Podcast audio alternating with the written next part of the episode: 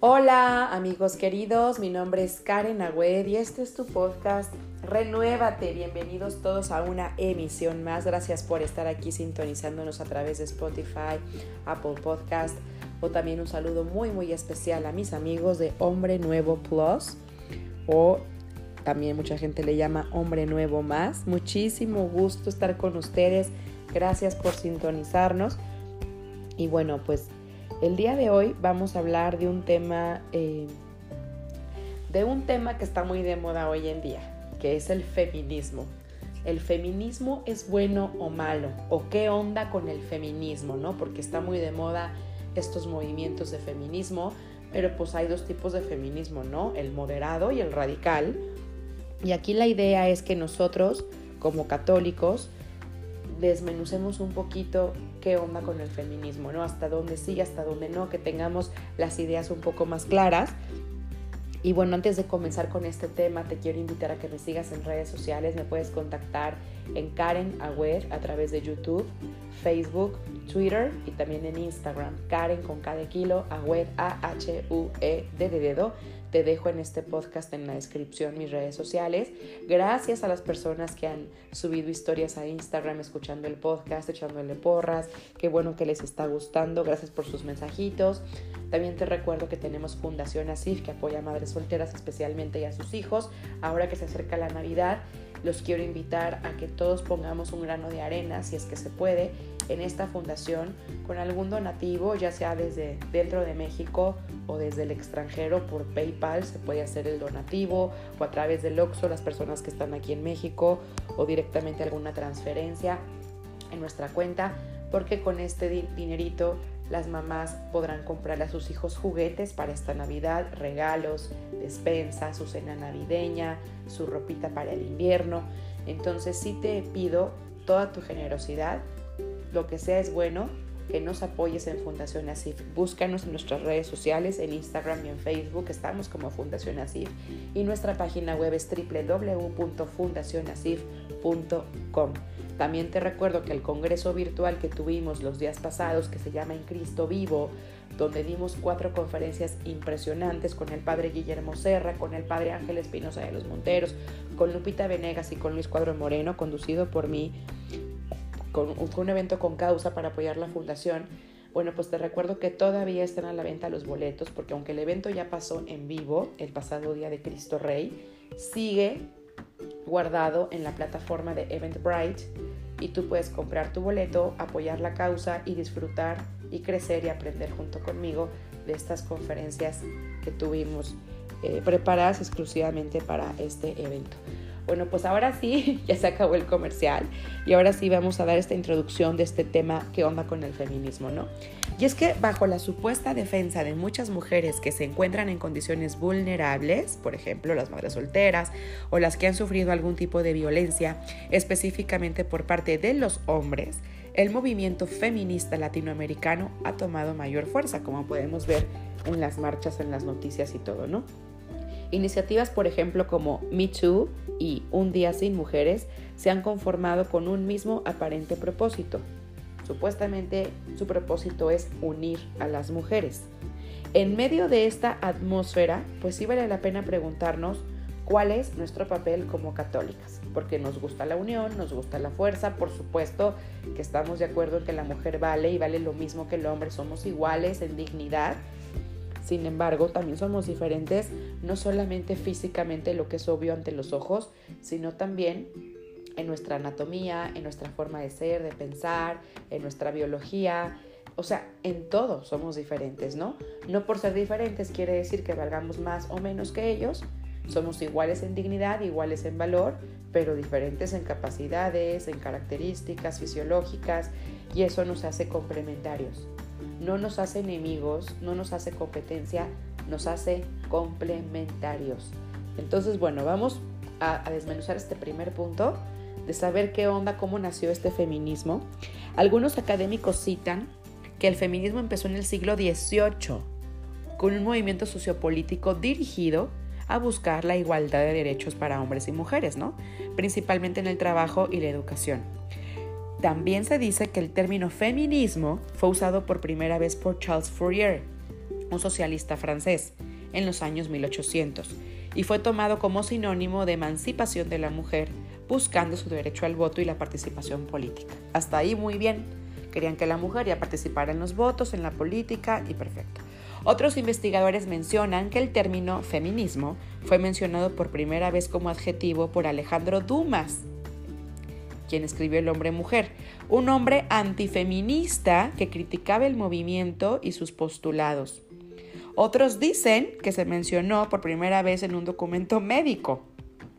Lo cierto es que hubo una primera ola, ¿no? Una primera ola de este feminismo para finales del siglo XVIII y el término fue popularizado derivando en varias olas de cambios. La primera gran ola del feminismo empezó entre los años 1890 y 1920, pero se extendió hasta los años 60.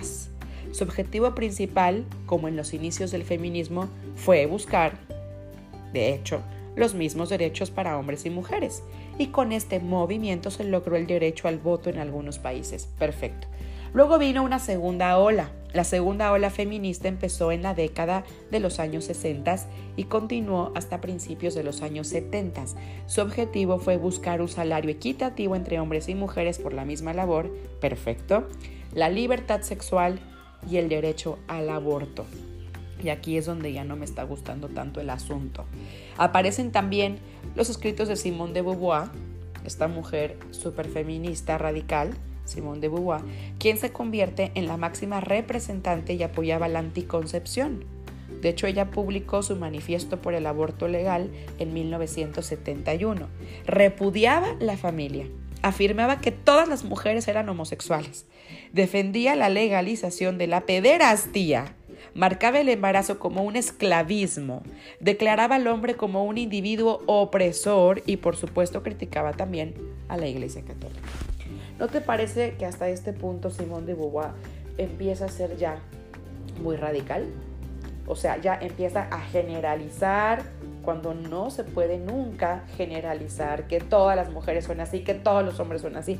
No, para este punto de la historia, entre sus muchos postulados ya se empezaban a simbrar los rechazos sociales para la maternidad, el matrimonio y la familia. Ahí ya fue atacado duramente o empezaban los ataques a la maternidad, que aparte de la maternidad, déjame te cuento, que es el principal signo de empoderamiento de la mujer. Una mujer que es madre está empoderada. Una mujer que está empoderada defiende la vida que lleva dentro suyo, en su vientre. Ahí está el verdadero poder, ¿no? Eh, ir contra nuestra maternidad, ir contra nuestro bebé, ir contra, contra, sí, nuestra feminidad, es ir contra nuestra, contra nosotras mismas. No podemos llamar feminismo algo que acaba con nuestra feminidad.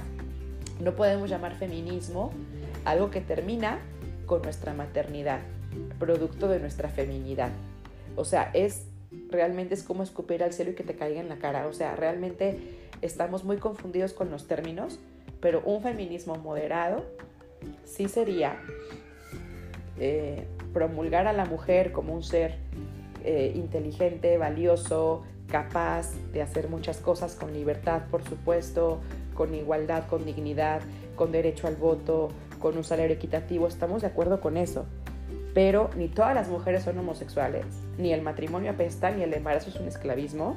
Al contrario, en el embarazo las mujeres realizan su, pues, su llamado a ser madres, a dar vida, que el cuerpo está hecho biológicamente para eso, para las que tenemos la vocación de ser mamás.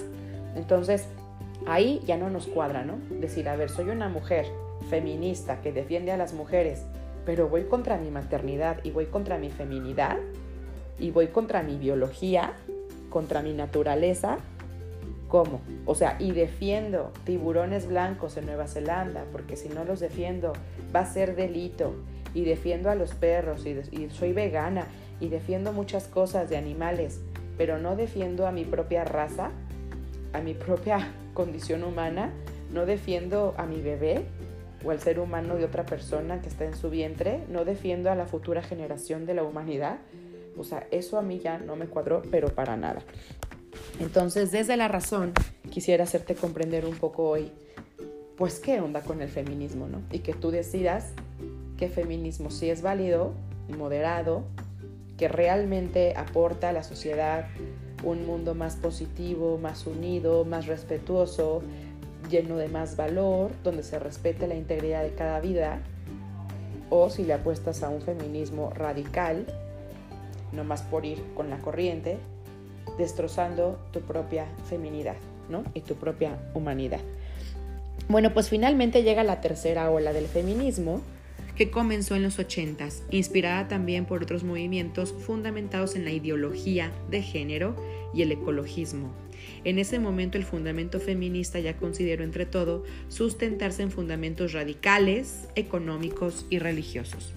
Desde entonces, el creciente movimiento ha modificado su discurso fundamental por la igualdad de derechos para postular la defensa de la mujer y su derecho a terminar con la vida de sus propios hijos. O sea, ya no solamente piden igualdad de derechos, cosa que estaba muy bien, sino que ahora han cambiado su discurso y ahora piden el derecho, entre comillas, porque no es derecho, a terminar con la vida de sus propios hijos, disfrazando esto de un liberalismo, de un, o sea, no es un derecho. Aparte, un hijo es un don, no es un derecho. Si tienes el don de ser mamá, pues es un don, es un regalo. Tú no tienes el derecho a quitarle la vida a nadie bajo ningún concepto en ninguna de las etapas de su vida. Un ser humano que ya ha sido concebido mediante un óvulo y un esperma tiene derecho a vivir y a nacer al igual que tú has nacido ya que me estás escuchando y tiene derecho a esa vida desde su concepción hasta su muerte natural. Segundo punto que tenemos que tener bien claro al hablar del feminismo. Vamos a hablar del feminismo desde el catolicismo.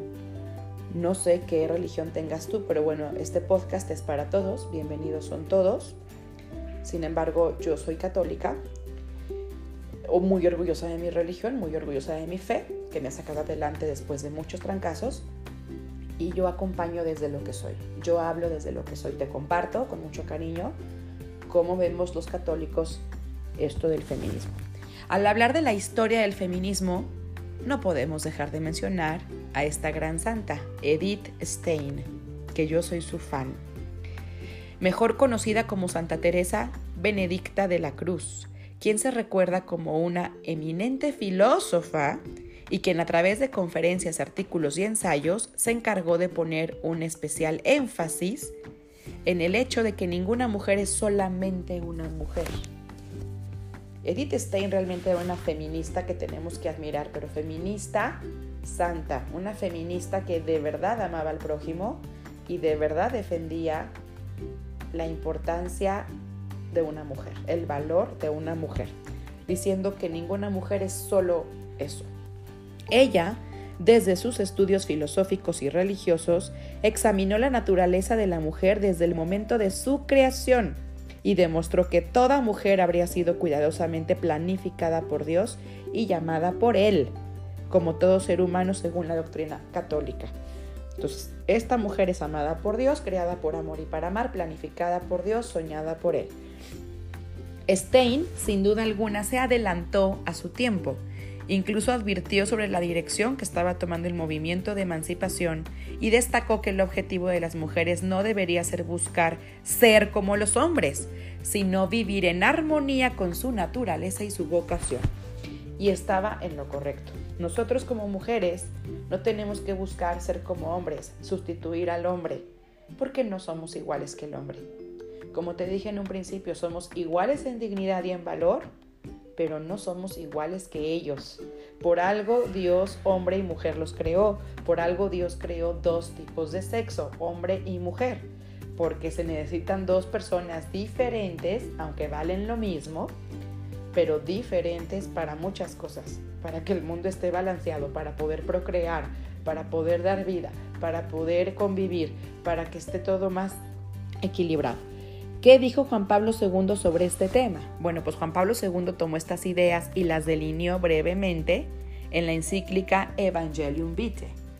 En la sección 99 Juan Pablo II escribió, en el cambio cultural en favor de la vida, las mujeres tienen un campo de pensamiento y de acción singular y sin duda determinante, les corresponde ser promotoras de un nuevo feminismo que sin caer en la tentación de seguir modelos machistas, sepa reconocer y expresar el verdadero espíritu femenino en todas las manifestaciones de la convivencia ciudadana, trabajando por la superación de toda forma de discriminación, de violencia y de explotación. Juan Pablo II dijo, párrafos después, vosotras estáis llamadas a testimoniar el significado del amor auténtico, de aquel don de uno mismo y de la acogida del otro que se realizan de modo específico en la relación conyugal, pero que deben ser el alma de cualquier relación interpersonal. Entonces, me encanta esto que propone San Juan Pablo II, de que seamos promotoras de este nuevo feminismo donde sepamos reconocer y expresar nuestro verdadero espíritu femenino desde cualquier manifestación de nuestra convivencia, desde cualquier situación de vida que tengamos, pero como dijo Edith Stein, vivir en armonía con nosotras mismas, conociendo nuestra vocación de ser mujeres, de ser madres, conociendo nuestra, nuestra naturaleza, nuestra biología, ¿sí? Sin querer ser como el hombre, sin querer actuar como el hombre, sin querer hablar como el hombre, sin querer ser grotesca como el hombre, sin querer vestir como el hombre. O sea, siendo felices en nuestra naturaleza, en nuestra autenticidad de ser mujeres. Y este no es el único documento papal que habla sobre el tema. De hecho, el primero fue la Carta Apostólica Mulieris Dignitatem, que significa dignidad de la mujer, sobre la dignidad y la vocación de la mujer, que fue publicado en 1988. Juan Pablo II también escribió sobre la feminidad en la carta a Chascuna d'Ivoire. Entonces, a cada una de vosotras que fuera dirigida a todas las mujeres del mundo con motivo de la Conferencia Mundial sobre la Mujer de la ONU en 1995. Así que estudien a partir de ahora mucho a San Juan Pablo II y a Edith Stein, porque ellos dos, grandes teólogos, grandes santos, filósofos, no solamente religiosos, también filósofos, hablaron sobre este tema a las mujeres. Entonces, en vez de informarnos en estas corrientes de marchas feministas y no más ver mujeres desnudas por la calle, pintando paredes, grafiteando todo, eh, rompiendo cristales de los templos, eh, faltando el respeto a la gente por parejo, golpeando a los hombres, generalizando, criticando, pidiendo el aborto, que es matar a sus hijos, en vez de ir como borregos tras ese movimiento, informémonos mejor en estos documentos valiosísimos que tenemos aquí, por lo menos en la Iglesia Católica, que la verdad, lejos de ser un fundamento religioso, o sea, están bien fundamentados científicamente y en la razón del verdadero valor de la mujer y por supuesto que también enfocado de nuestra religión porque sabemos que la mujer también, como te dije hace rato, es creada a imagen y semejanza de Dios por amor y para amar. Y somos completas y somos dignas y tenemos que estar felices de ser mujeres y sí ser feministas, pero con esto San Juan Pablo II, un nuevo feminismo orgulloso de nuestra vocación, orgulloso de nuestra naturaleza. Un feminismo donde sepamos la belleza de poder eh, donarnos a los demás y acoger dentro de nosotros al hombre. No solamente hablando de relación conyugal, sino también acoger en nuestro vientre al futuro hombre, a la futura mujer. Acoger, dar vida y acoger. Qué bonito poder ser don y ser también eh, refugio, porque somos don, nos damos por los demás, nos damos por nuestros hombres porque tenemos hijos varones, cualquier hombre proviene de una mujer, pero también qué hermoso poder acoger la vida dentro de nosotros, poder acoger a nuestro esposo dentro de nosotras, poder acoger a cualquier incluso hijo que no haya sido criado en nuestro vientre, pero poder ser fecundas y acoger en nuestro hogar a quien nos necesita. Tú sabes que una mujer es el pilar de una familia, ¿no? La abuelita, la tía, la prima, la mamá, la hermana, una mujer que sabe hacer hogar, cualquier persona en el mundo quiere estar ahí, llámese hombre, llámese mujer. Necesitamos mujeres valientes que sepamos donarnos a los demás y que sepamos dar vida, no solamente vida biológica, también dar vida con nuestras palabras, dar vida con nuestras acciones, dar vida cuando queremos unir la sociedad, no desunir, dar vida cuando damos un buen consejo, cuando damos una caricia, un abrazo, una mirada de compasión. Nosotros estamos para dar vida y acoger la vida y cuidar la vida. Aparte, sepamos también como tercer punto, la dignidad de hombres y mujeres es la misma, como te dije hace rato. Siempre es la misma. El Papa en ese momento recalcó que la dignidad y responsabilidad de hombres y mujeres eran, son y serán iguales siempre. También escribió que los deberes maternales y familiares de la mujer, así como sus tareas profesionales, deberían complementarse. O sea, en ningún lugar está diciendo que solo en la casa, que solo en el trabajo. No, tú puedes complementar tus tareas y tus deberes profesionales, así como familiares y maternales. Claro, solo de esta forma se completaría un desarrollo cultural y social adecuado. Es decir, se apoyó toda la decisión personal de la mujer en cuanto a su desarrollo personal y familiar. Además, Dentro de este nuevo feminismo se reconoció que cada mujer es capaz de enriquecer el mundo desde su propia vocación y se animó a reconocer sus talentos como muestra de la construcción de una civilización creciente en el amor. Entonces tú mujer con tus propios talentos, desde tu propia circunstancia de vida, puedes enriquecer este mundo. La mujer debe ayudar al hombre, así como también éste debe ayudarla a ella. En primer lugar, por el hecho mismo de ser persona humana, lo cual les permite, en cierto sentido, descubrir y confirmar siempre el sentido integral de su propia humanidad. Se entiende fácilmente que desde esta perspectiva fundamental se trata de una ayuda de ambas partes que ha de ser una ayuda recíproca, recíproca, equitativa. Humanidad significa una llamada a la comunión interpersonal. Somos humanos entonces significa que estamos llamados a convivir, a comunicarnos, a tener esta comunicación interpersonal, a ayudar al otro y dejarme ayudar.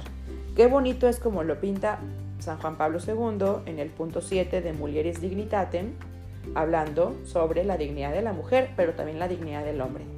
Incluso en el Génesis, en la creación, cuando Dios crea a Eva, dice que es una ayuda adecuada para el hombre ayuda adecuada, una compañera, ¿sí? Y que no es bueno que el hombre esté solo. Entonces, qué padre saber que estamos hechos también para ayudar a nuestros hermanos, que son los hombres, y que los hombres también están para ayudarnos a nosotras. No en un sentido de esclavitud, no en un sentido machista, sino en un sentido de complementariedad. Y eso es padrísimo, hacer trabajo en equipo con otros humanos, independientemente de si son otras mujeres u otros hombres, pero sobre todo en esta relación hombre-mujer, qué padre que los dos tengan presente la igualdad, la dignidad de los dos y que los dos se pueden ayudar y hacer trabajo en equipo, que uno necesita del otro. Eso es precioso. En resumen, que nadie te confunda. La Iglesia apoya la igual dignidad de la mujer y el hombre y ha promovido su santificación al igual que la de toda la humanidad. Entonces, ¿puedo apoyar el feminismo siendo católica? ¿Puedo apoyar el feminismo siendo católico?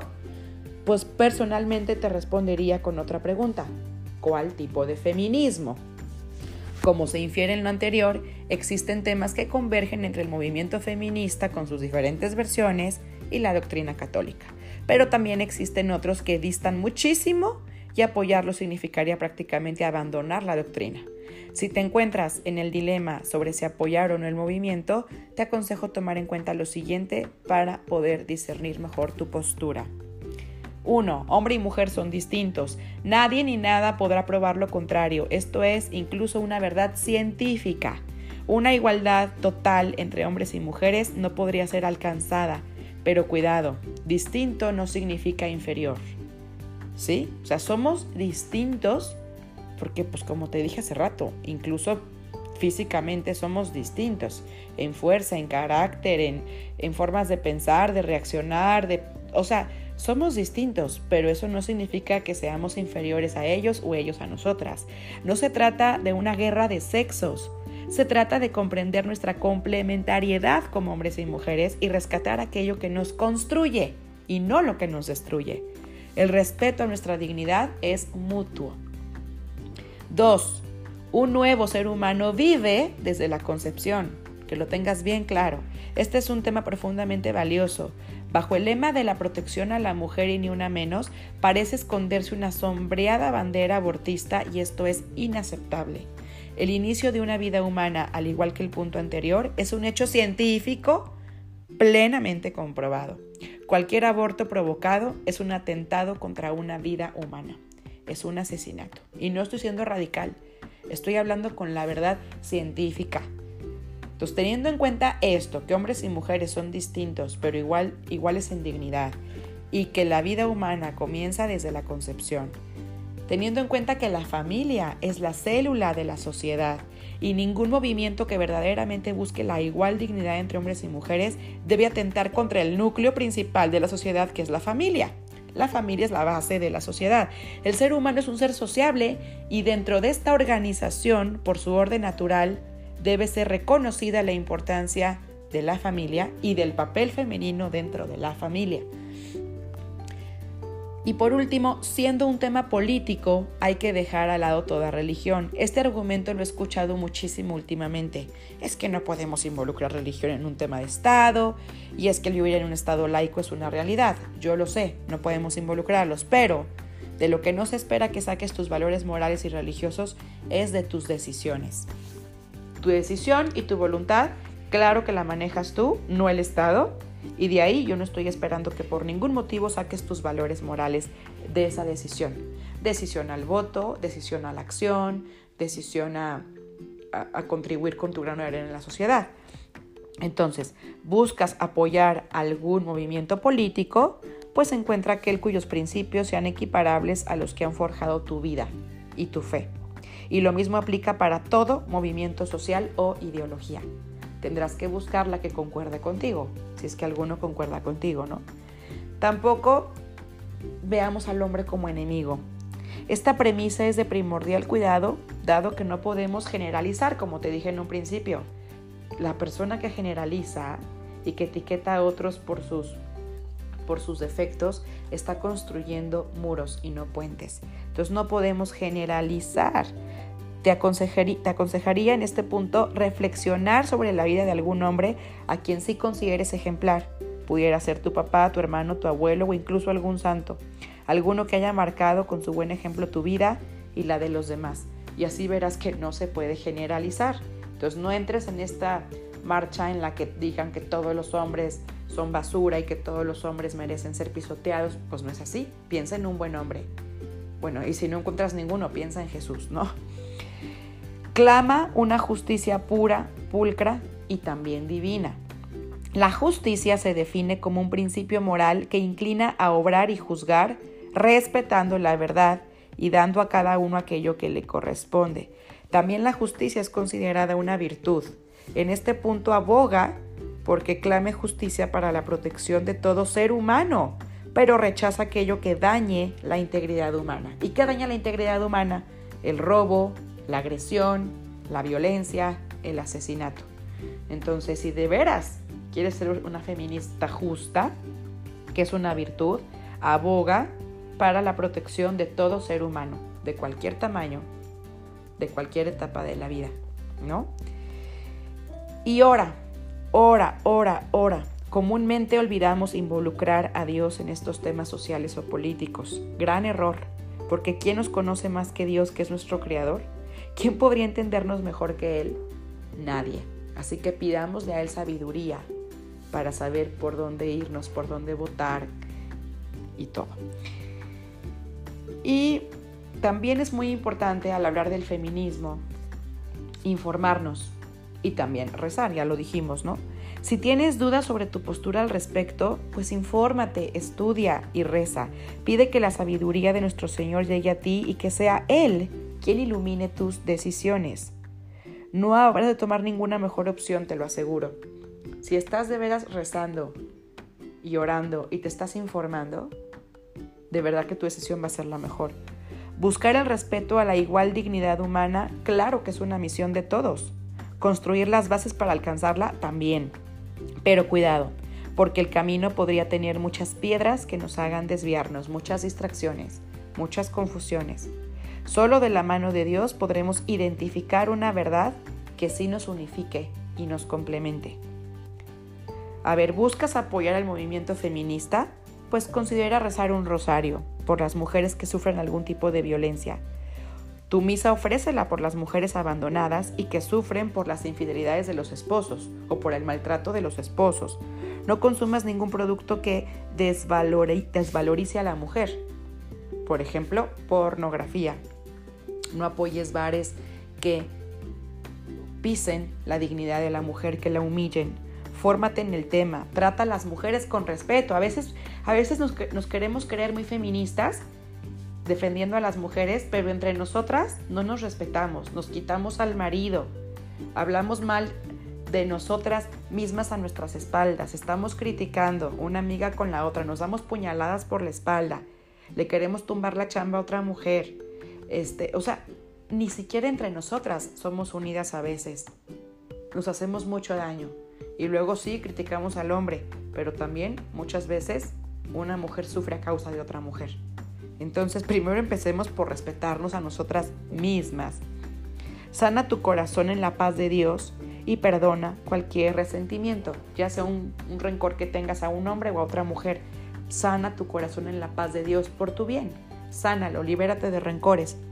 Pero sobre todo, mira a la mujer como hija de Dios y reconócela como hermana en Cristo, porque llegamos al mundo como hermanos y nos iremos aún siéndolo. Pues esto ha sido todo por hoy. Que la gracia de Dios te ilumine en tu camino. Rezo por ti, te pido que reces por mí, por favor. Y bueno, ya sabes, sé feminista, quieres ser feminista, adelante.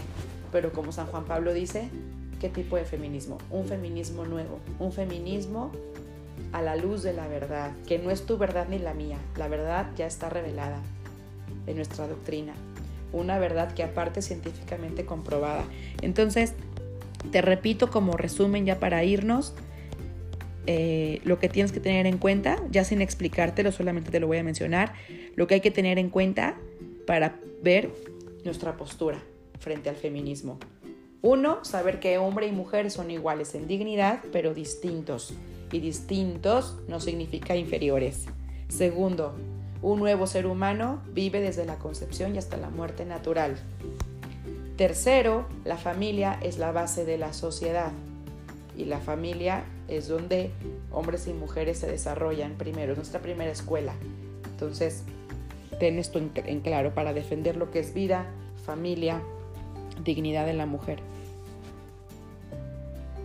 Y no veas al hombre como enemigo.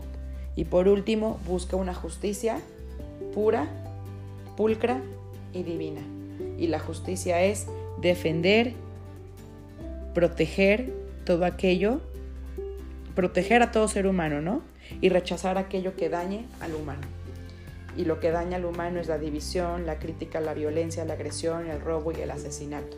Y por último, orar para poder discernir. Bueno, pues ha sido todo por hoy. Entonces, ¿qué onda con el feminismo? Tú decídelo, pero seamos promotoras de un mundo mejor. Seamos promotoras de un feminismo moderado, de un feminismo del amor, de un feminismo que sí defienda nuestra dignidad y nuestra maternidad y nuestra feminidad. Un feminismo que nos caracterice con nuestras virtudes que Dios ha querido para nosotras y que cada quien desde su trinchera, desde su país, desde su casa, desde su trabajo, siendo madre o no siendo madre, siendo casada o no siendo casada, desde ahí, tu mujer contribuyas para que este mundo sea mejor. En tu círculo social, en tu burbuja, en tu comunidad, que tú seas una mujer que une, no una mujer que desune, una mujer que habla bien de las demás, que aprende de las demás, que sabe pedir perdón, que sabe perdonar, que sabe liberarse de los rencores, que sabe salir adelante a pesar de las dificultades, a pesar de ser madre soltera, a pesar de ser traicionada, a pesar de haber sido lastimada por otra mujer o por otro hombre, no te amargues, no generalices, no juzgues. Todos traemos una historia. Preocúpate por ti, por sanarte, por dar lo mejor de ti a tus hijos, por dar lo mejor de ti a los demás. Y como te dije hace rato, para que tú seas un don, un don de entrega a los demás pero también un refugio que sepa acoger al otro. Y esa mujer es tu más grande misión, es tu más grande misión. Y serás recordada para siempre con una sonrisa, no por las marchas que hagas criticando, despilfarrando veneno hacia los demás, pidiendo derechos sobre el aborto que no es un derecho. No, serás recordada por el amor que diste, aún habiendo sido lastimada, habiendo sido violentada por ese amor que diste al otro. Llámese hombre, llámese mujer, por ese perdón que otorgaste, por esa sabiduría, por esa relación con Dios, por esa feminidad que refleja tu dignidad, tu valor. Siéntete y sábete muy amada por tu Creador que es Dios y no estás sola. Cuentas conmigo, puedes escribirme y con mucho gusto te puedo compartir artículos de interés y estos documentos tan valiosos que te invito a que leas. Dios te bendiga, cuídate mucho. Nos vemos en el siguiente podcast. Soy Karen Agüed y este fue tu podcast Renuévate.